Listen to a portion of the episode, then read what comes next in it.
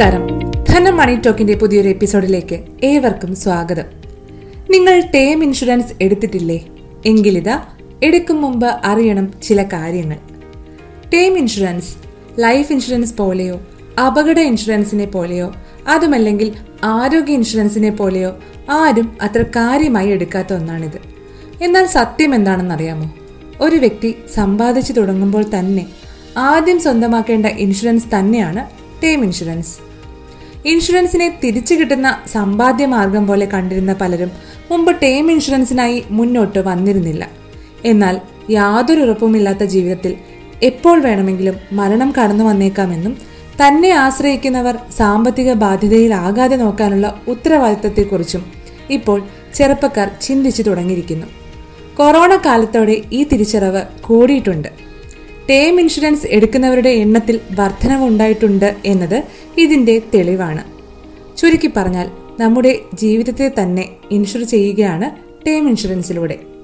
ഒരു വ്യക്തി സ്വാഭാവികമായോ അപകടത്താലോ അസുഖം വന്നോ മരിക്കാനിടയുള്ളതിനാൽ അയാളെ ആശ്രയിച്ച് ജീവിക്കുന്ന കുടുംബത്തിന് ജീവിതം ബുദ്ധിമുട്ടുകളില്ലാതെ മുന്നോട്ടു പോകാനും കുടുംബത്തിന്റെ വായ്പകൾ കുട്ടികളുടെ വിദ്യാഭ്യാസം തുടങ്ങി ആ വ്യക്തിയുടെ അഭാവത്തിൽ ഇവ മുടക്കമില്ലാതെ നടക്കാനുള്ള മാർഗം കൂടിയാണ് ടേം ഇൻഷുറൻസ്. ഭാര്യയോ മക്കളോ അച്ഛനോ അമ്മയോ ഒക്കെ ആശ്രിതരായുള്ളവർ മാത്രമല്ല ഹോം ലോൺ പോലുള്ള വായ്പകളുള്ളവരും നിർബന്ധമായും കരുതി വെക്കേണ്ട ഒന്നാണ് ടേം ഇൻഷുറൻസ്. ഇതാ ടേം ഇൻഷുറൻസിനെ കുറിച്ചുള്ള വായനക്കാരുടെ ചില സംശയങ്ങളും മറുപടിയുമാണ് ഇന്നത്തെ മണി ടോക്ക് പറയുന്നത്. ആദ്യം തന്നെ നിരവധി പേർ ആവർത്തിച്ച് ചോദിക്കുന്ന ഒരു ചോദ്യം പറയാം.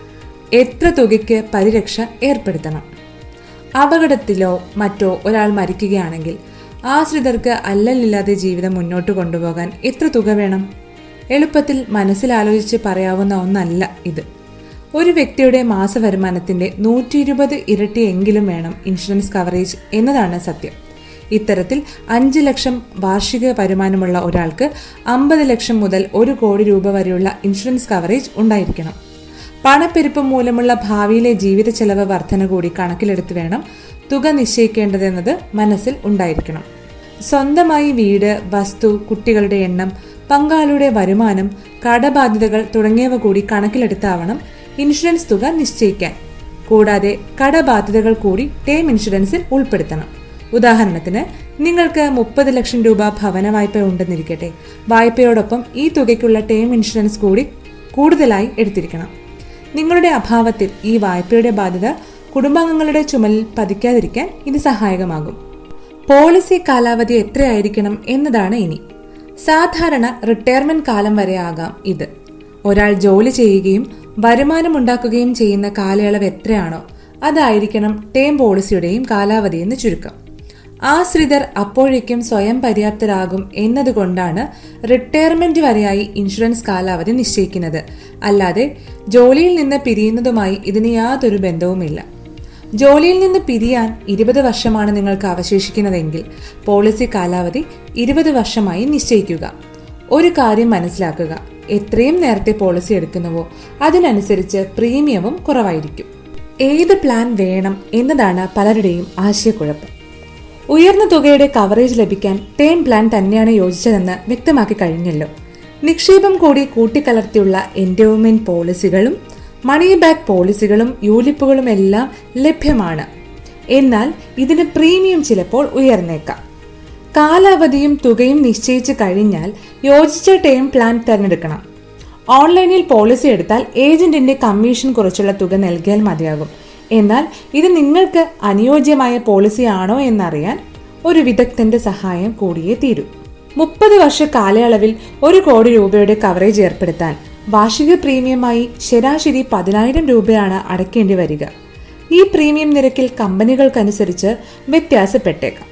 കൂടുതൽ തുകയുടെ കവറേജ് ആവശ്യമാണെങ്കിൽ രണ്ട് ഇൻഷുറൻസ് കമ്പനികളിൽ നിന്നായി തുക വിഭജിച്ച് പരിരക്ഷ നേടുകയുമാകാം. ഓൺലൈനിലൂടെ പ്രീമിയം കുറവാണല്ലോ. അത് നല്ല ഓപ്ഷനാണോ എല്ലാവർക്കും സ്വാഭാവികമായി വരാവുന്ന സംശയമാണ് ഇനി പറയുന്നത്. ഓൺലൈനിലൂടെ പത്ത് ശതമാനമോ ഇരുപത് ശതമാനമോ പ്രീമിയം കുറഞ്ഞ പോളിസികൾ ആകർഷകമായി നിങ്ങൾക്ക് തോന്നാമെങ്കിലും അതാകരുത് പോളിസി തിരഞ്ഞെടുക്കുന്നതിനുള്ള മാനദണ്ഡം.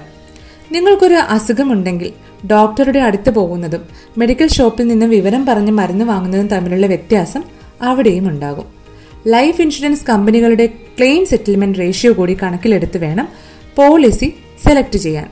കമ്പനിക്ക് ലഭിച്ച മൊത്തം ക്ലെയിമുകളുടെ എത്ര ശതമാനം നോമിനിക്ക് അനുവദിച്ചുവെന്നതാണ് ക്ലെയിം സെറ്റിൽമെന്റ് റേഷ്യോ വ്യക്തമാക്കുന്നത്.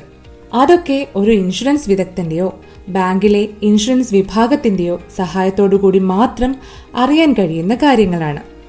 ഇത് അന്വേഷിച്ചതിന് ശേഷം മാത്രം പോളിസി ഏത് കമ്പനിയിൽ നിന്ന് ഏത് വേണമെന്ന് തിരഞ്ഞെടുക്കാൻ.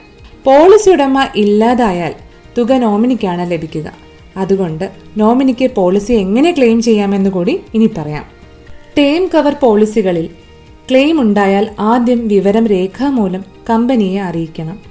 കമ്പനി നൽകുന്ന ക്ലെയിം ഫോം കൃത്യമായി പൂരിപ്പിച്ച് നൽകുക. ഇതോടൊപ്പം മരിച്ചയാളിന്റെ മരണ സർട്ടിഫിക്കറ്റ് നൽകണം. അപകടം മൂലം മരിച്ചതാണെങ്കിൽ പോസ്റ്റ്മോർട്ടം റിപ്പോർട്ടും നൽകണം. അസുഖമെങ്കിൽ ആശുപത്രിയിലെ വിവരങ്ങളും ഉൾപ്പെടുത്തുക. എല്ലാ രേഖകളും പരിശോധിച്ച ശേഷം ഇൻഷുറൻസ് കമ്പനി അവകാശിക്ക് ഇൻഷുറൻസ് ചെയ്ത തുക ക്ലെയിം ചെയ്ത് നൽകും. ടേം ഇൻഷുറൻസ് ഒരു വ്യക്തിക്ക് നൽകുന്ന സാമ്പത്തിക സ്വാതന്ത്ര്യം അയാളുടെ ജീവനോളം വിലയുള്ളതാണ്. വിദഗ്ധ അഭിപ്രായത്തോടുകൂടി മികച്ച ഇൻഷുറൻസ് തിരഞ്ഞെടുക്കുക. വായനക്കാരുടെ സംശയങ്ങൾക്ക് വിദഗ്ധ മറുപടി നൽകിയത് തൃശൂർ എയിംസ് ഇൻഷുറൻസ് മാനേജിംഗ് ഡയറക്ടറും ഇൻഷുറൻസ് വിദഗ്ധനുമായ വിശ്വനാഥൻ ഓടാട്ടാണ്. നന്ദി സാർ. ഇതോടെ ഇന്നത്തെ ധനം മണി ടോക്ക് പൂർണമാകുന്നു. മണി ടോക്കിനെ കുറിച്ചുള്ള നിങ്ങളുടെ അഭിപ്രായങ്ങൾ കമന്റായി അറിയിക്കുക. ഷെയർ ചെയ്യാനും മറക്കരുത്. ദിസ് ഇസ് രാഖി പാർവതി സൈനോ നന്ദി.